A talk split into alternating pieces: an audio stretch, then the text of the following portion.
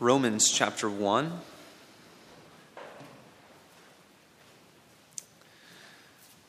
Um, and then I'm going to read uh, Article 18 of the Belgic Confession. If you'd like to follow along as I read, that'll be on page 77, the back of our hymnal.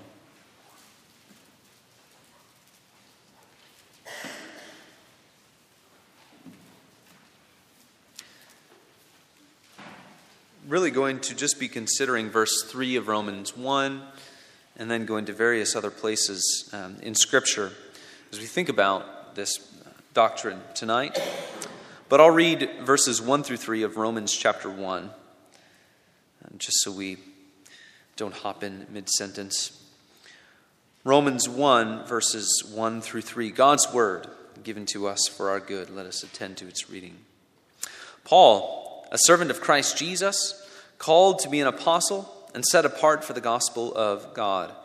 The gospel he promised beforehand through his prophets in the Holy Scriptures regarding his Son, who, as to his human nature, was a descendant of David. The grass withers, the flower fades, God's word endures forever. Article 18 of the Belgic Confession, the incarnation of Jesus Christ.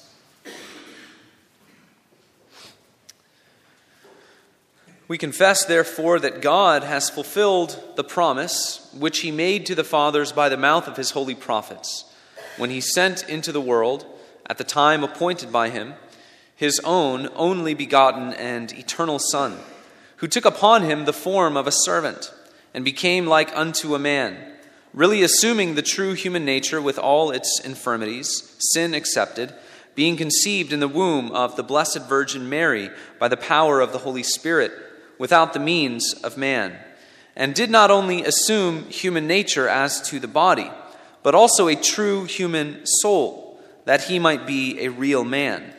For since the soul was lost as well as the body, it was necessary that he should take both upon him to save both.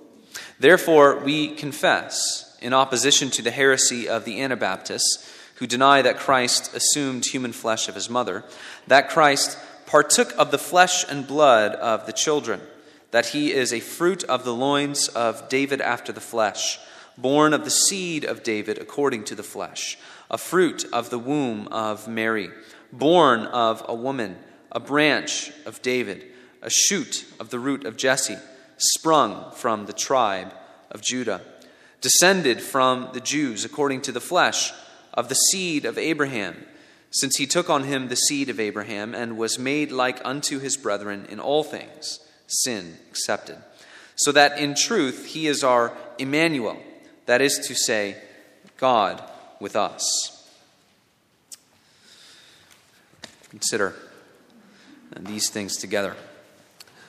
It's a good lesson in uh, studying the scriptures and, and also for life that sometimes the smallest words can make the biggest difference when you're communicating something, when you're trying to uh, convey the truth. I was thinking about this, the impact of little words. remember a couple decades ago, one of our former presidents who had said, It all depends on what the meaning of is is. Right? If you can change the meaning of the word is, you can make anything mean anything.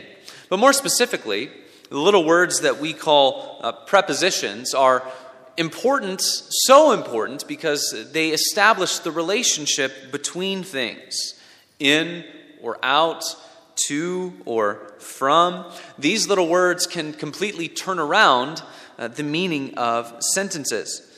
I uh, just kind of an example. I met someone a couple of months ago who was from the South Side, kind of grown up on the South Side, and uh, had his life had sort of gone through a number of different stages, and he had become uh, somewhat successful and ended up living in Europe for a time. And, and as he was reflecting on the time of his childhood, he, he realized he came from probably the roughest neighborhood on the south side of the city.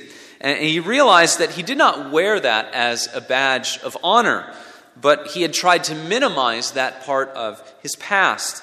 In other words, he, he would have said that he came out of the city, but he would not have said that he was of the city. See how that denotes a little bit of a closer relationship to say you are of somewhere rather than you came out of somewhere. And when it comes to doctrine, it's often little words like this when we're talking about things like the incarnation of Christ or the nature of God. These little words can make uh, the biggest difference in the things that we confess. Is Jesus from God or is he of God? Everything and everyone, in some way, is from God. But Jesus is the only man who is of God in the sense that he shares his nature and his being. God of God, light of light. Not God from God, not light from light, but God of God, light of light. That speaks of his deity. What of his humanity? King of kings, yet born of Mary, as the words we've just sung. This may seem like something normal for us or second nature for us, but this actually is something that, that, over which battles have been fought. Whether or not we can say that Jesus is born of Mary. And that brings us to this confession, or this article in our uh, confession tonight. You notice that uh, this article takes direct aim at a, a certain group, a group called uh, the Anabaptists. Ana meaning again, which means as a group they rejected the covenant baptism of children and said that adults had to be baptized again. So that's where you get the name Anabaptists. Interesting that our confession mentions the Anabaptists three times. It mentions the Roman Catholics zero times. It gives us a little bit of a, a sense of what the author of the confession, uh, Guido de Brès, was actually trying to do, showing that the Reformed churches were more within the, the historic stream of Christianity. He wrote this confession to end persecution. Uh, so that Reformed people could stop being persecuted, wanted to show them as Trinitarian and Orthodox Christians. But in uh, this article specifically, it takes direct aim at one of the teachings of the Anabaptists, and they denied this teaching about the incarnation of Christ. They would not say that Jesus was born of Mary. They would say that he was born out of Mary. So, take for instance uh, one of the things that an Anabaptist said in uh, this time.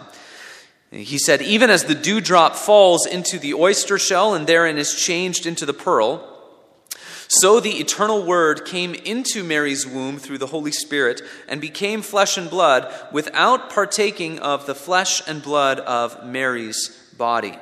The body of Christ, therefore, had its origin in heaven and not on earth.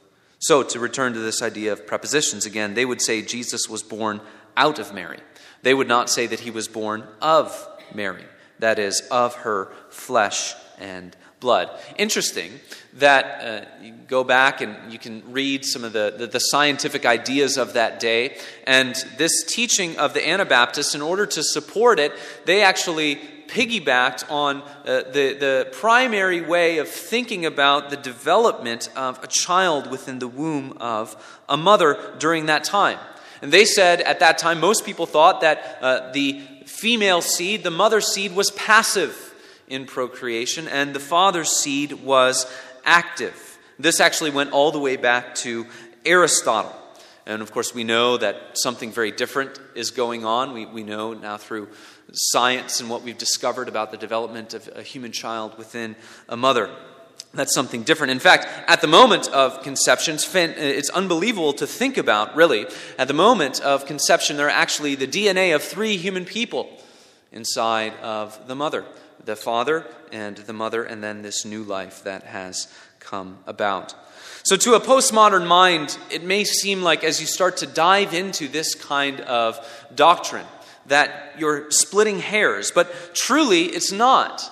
These little nuances, these subtle little differences of what you might say about Christ, about God, can end up making all the difference. Confessing Jesus as born of Mary as in being the seed of Abraham of the loins of David has huge implications for what we believe and how we live and how we hope. So, what we believe, how we live, and how we hope. Here's our main idea tonight Scripture teaches us that Christ partook of the flesh and blood of Mary in order to show us the kind of Savior that He is. He redeems our, our sinful human nature to bring us to God. and then to show us how we are to hope and how we are to live. So, let us consider these things the real humanity of Jesus Christ. Romans 1, verse 3. The gospel regarding the Son of God, who, as to his human nature, was a descendant of David. That's the way the NIV uh, puts it for us. That's a little bit interpretive. It doesn't say anything about human nature in the Greek in Romans 1 3. So the ESV is a little bit of a better translation. It says this The gospel concerning his son, who was descended from David according to the flesh. Now, how do we understand that phrase, descended from David according to the flesh? The word for descendant is the word for seed. When you plant a seed in the ground, it's broken down and something new springs forth. It's not the seed itself, but it is of the seed. And the same can be said of people. Offspring are not their parents, but they are of their parents. They, they share something biological. And so, what Paul is pointing out here is that Jesus Christ, descended from David, is saying that Jesus is in a true way the human ancestor of King David. He is, at the very least, of the house of David. And so we don't have enough time tonight to delve into the genealogies of Jesus, but just a couple of quick comments. Uh, uh, one thing that we, we need to, to know and understand about uh, the birth of Christ, you know, we, we look at Matthew, you look at Luke, those are the, the places where the two genealogies of, of Jesus spring forth. And uh, they're a little bit different. And we looked at the genealogy of Luke um, at the beginning of our time in Luke. There's a couple of possibilities for what's going on with those genealogies. Some people say that the Gospel of Luke is actually the genealogy of Mary.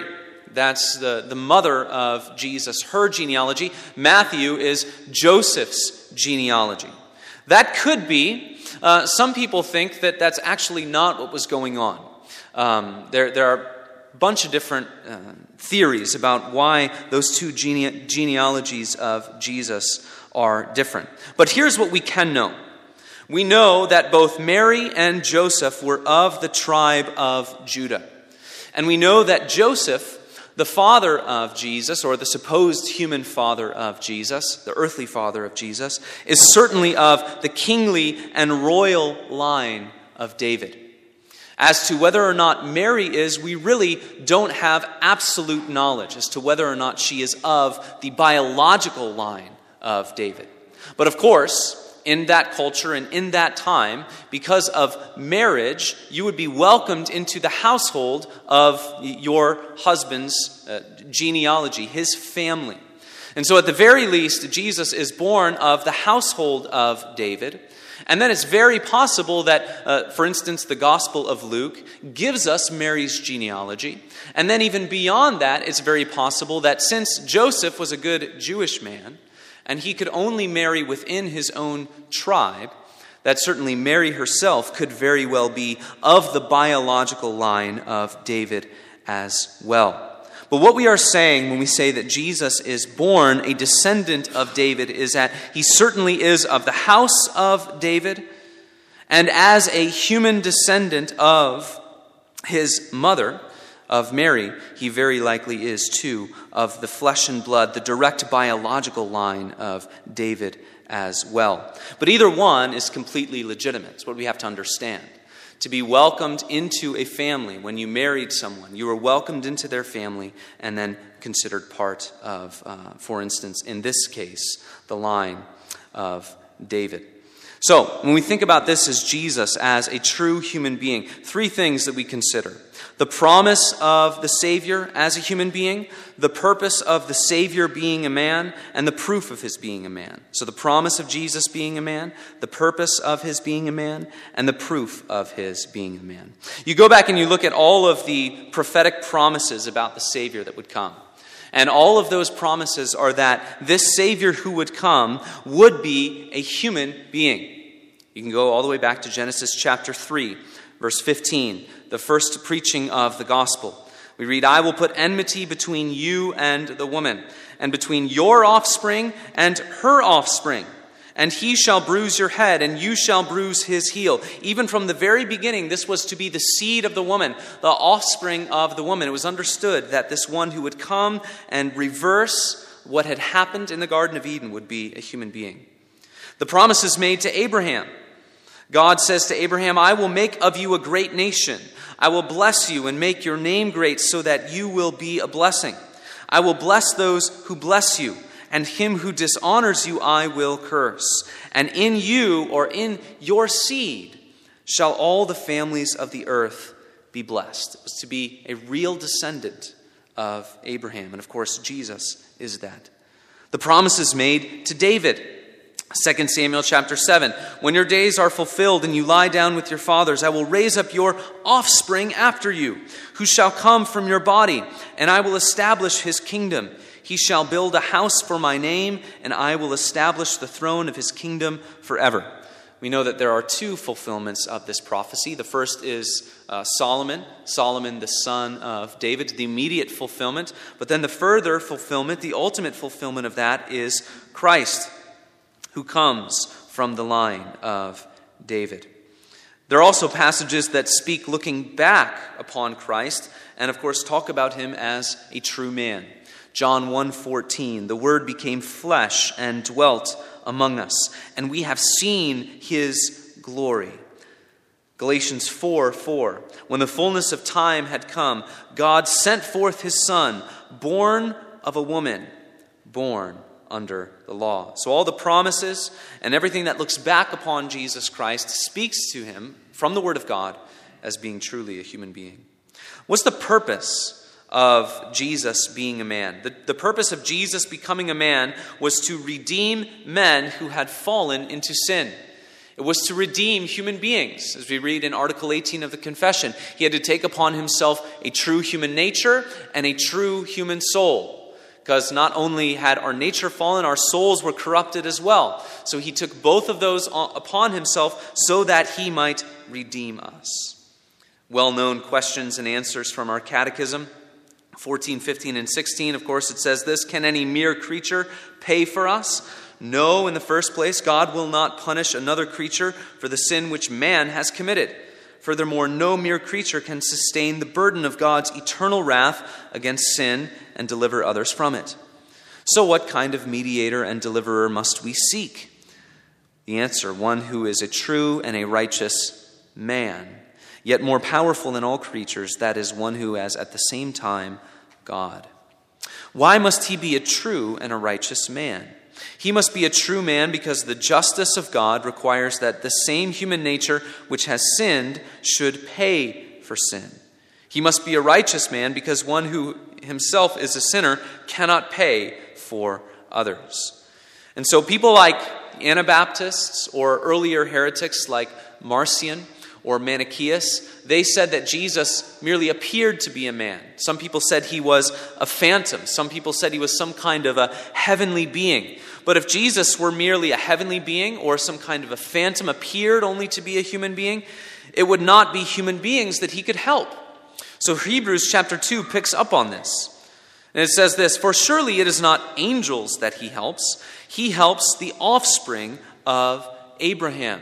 The point of that verse is to say that if Jesus were an angel, as a redeemer, he would be helping angels. But that's not who he's helping. He's helping the offspring of Abraham. Therefore, he is the offspring of Abraham also. That was his purpose for becoming man. The proof of Jesus being a real human being, his suffering and death. You read the scriptures. Jesus suffered and he died. He really died.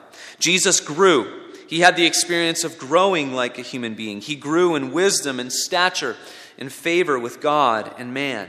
Jesus hungered, right? He hungered. He had to eat and drink like a normal human being. He was in the desert uh, when he was tempted by the devil, and he had uh, not eaten for 40 days. He thirsted. He said, I thirst on the cross. He was made subject to fatigue and cold all the miseries of this fallen condition, yet he remained without sin. And that very famous verse, we actually considered it last week together as we were over at Bethel, Hebrews 4:15. We do not have a high priest who is able who is unable to sympathize with our weaknesses, but one who in every respect has been tempted as we are, yet without sin. Experienced all the miseries of being a human being. Finally, he died. He died. Jesus died. There have been various people who have said throughout history that Jesus did not die. It's actually what the Muslim faith believes that Jesus never actually died. Scripture tells us uh, without qualification in absolute terms that Jesus died. It's Hebrews 2, beginning in verse 14. Since therefore the children share in flesh and blood, he himself likewise partook of the same things that through death, through death, he might destroy the one who has the power of death. That is the devil and deliver all those who through fear of death were subject to lifelong slavery. 1 Peter 3:18 says Christ suffered once for sins the righteous for the unrighteous that he might bring us to God being put to death in the flesh but made alive in the spirit.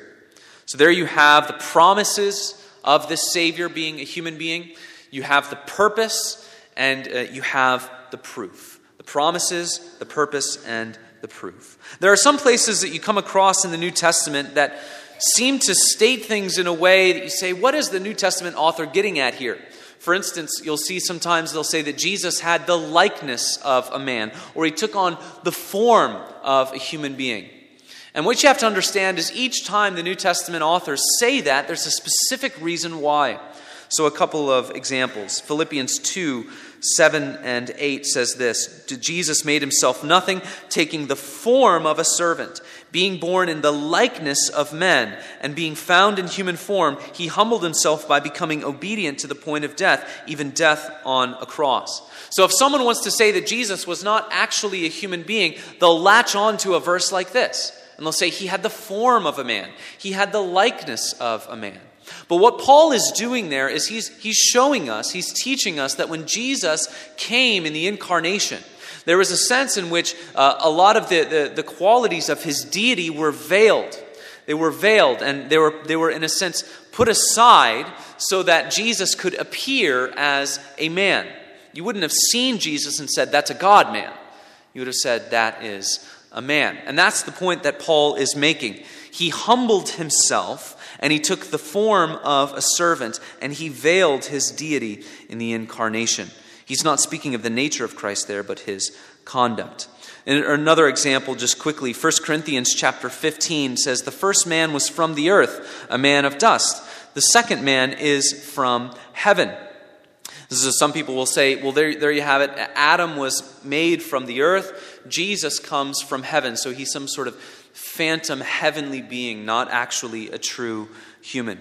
But what Paul is doing there in 1 Corinthians 15 is he's talking about the life giving energy that came to Christ in the resurrection. You remember in Genesis, God breathed life into Adam. He breathed life into him from the dust. And in the resurrection, he breathes life into Jesus uh, through the power of the Spirit. So, with all of that, what do we say? We say that Jesus was born of Mary. When we say as Christians what Christians have historically professed, we say that Mary was miraculously endowed with a child in her womb, but that child partook of her flesh and blood. God miraculously gave her body a child that, as to the fatherhood, was supernatural, but as to the mother, it was natural. What's at stake in this? Are we splitting hairs? Are we fussing too much over particulars? No, everything is at stake. Salvation is at stake, and our approach to the Christian life is as well. Listen to how the New Testament writers talk about how important it is to uphold the true humanity of Jesus Christ. 1 John chapter 4. By this you know the Spirit of God. Every spirit that confesses that Jesus Christ has come in the flesh is from God. And every spirit that does not confess Jesus is not from God. This is the spirit of Antichrist, which you heard was coming and now is in the world. 2 John 1 7. For many deceivers have gone out into the world, those who do not confess the coming of Jesus Christ in the flesh. Such a one is the deceiver and the Antichrist. Christ, in being a human person for us, being a human person and a redeemer, what does he do? He brings us to God. Remember that verse in Hebrews chapter 2, where it says that Jesus is not ashamed to call us brothers. He's not ashamed to call us brothers because of what he is able to do as the one who sanctifies us, as the one who cleanses us. He comes down into our experience, takes on human nature, true human nature, true human soul, and he is able to sanctify us and present us before the Father. It's for that reason that he is not ashamed to call us brothers. If he were not actually a true Redeemer, then God would not be able to call Christ would not be able to call us brothers, but as it is, he is not ashamed to associate with us, to be our mediator, to be our high priest, to be our savior, and to be even as he says in the Gospel of John, to be our friend. Also, significantly for our own life and the way that we think about serving God in the time that He gives to us on this earth, there are huge implications for what you think about the true humanity of Jesus Christ. Uh, the Anabaptists believed that the created material realm was something to flee from. Right? So, Anabaptists are the, the, the ancestors of modern day Amish and Mennonites suspicious of material things, suspicious of uh, natural things, suspicious of the things of this world. And uh, you see how they have this, it, it, they're sort of led on to that by the way that they think about Christ. Because they said, well, Christ could not have been a true human being because humanity has this sort of this dirtiness to it. There's something that's unacceptable about it. And so that, that flows into the way that they think about this world and the way that they think about this life. So they flee from society. It's something to swear off, it's something to avoid. We're going to think uh, more carefully about that next week when we think about Jesus' words render unto Caesar that which is Caesar's. But really important for us to think about tonight that this has important implications for how we hope and how we think about our own bodies.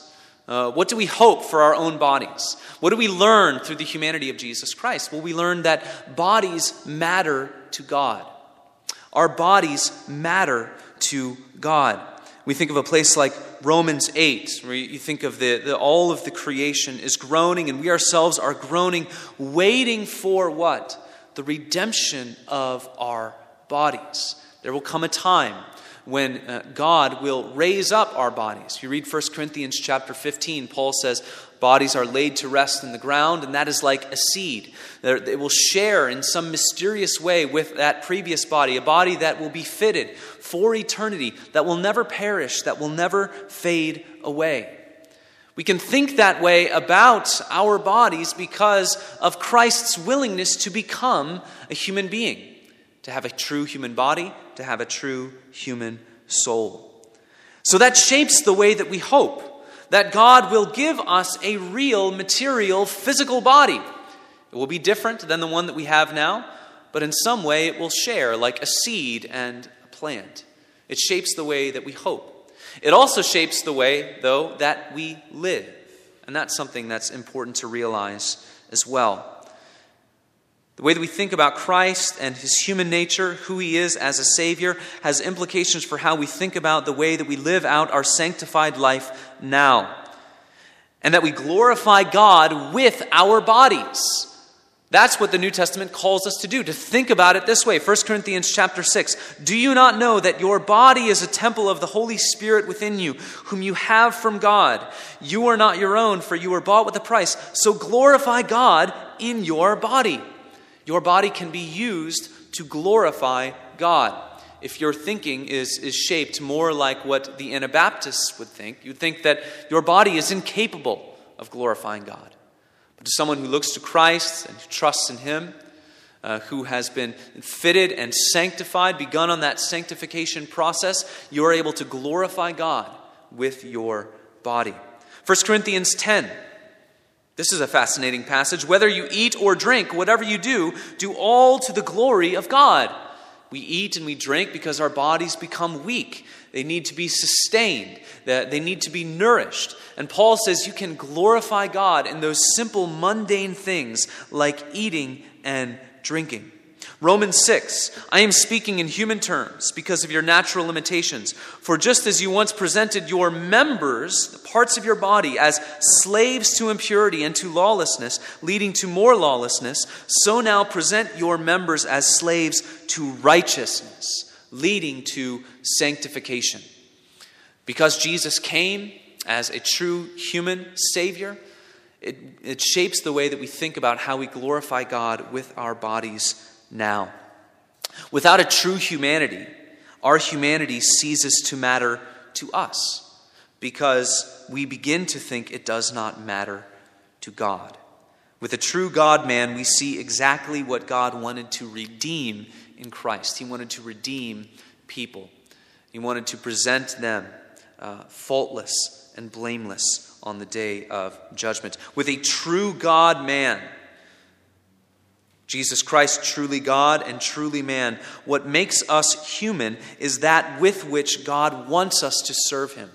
What makes us human is that with which God wants us to serve Him our body and our soul. We see as we think about the humanity of Christ and how we need to uphold it, how it begins to shape the way that we hope. Our bodies matter to God for the future, for the resurrection. Our bodies matter to God now. What we do with them, how we use them to glorify God. May that shape the way uh, that we think about these things and that we approach our Christian life, knowing and understanding that because Christ has cleansed us, because Christ presents us before his Father, and then uh, purifies and sanctifies us, and we can serve him body and soul all of our days. Let's pray. Father, we thank you and we praise you. We ask that you would bring forth these these wonderful truths to our minds, and that uh, we might take great comfort in them and uh, seek to serve you because of what you have done for us in Christ. May we be faithful, uh, may we trust in Him always, and may you lead us, lead us onward in this week as we seek to honor and serve you. In Christ's name, amen. And we sing number 440. Stand together. And uh, we'll sing all four verses My Jesus, I love thee.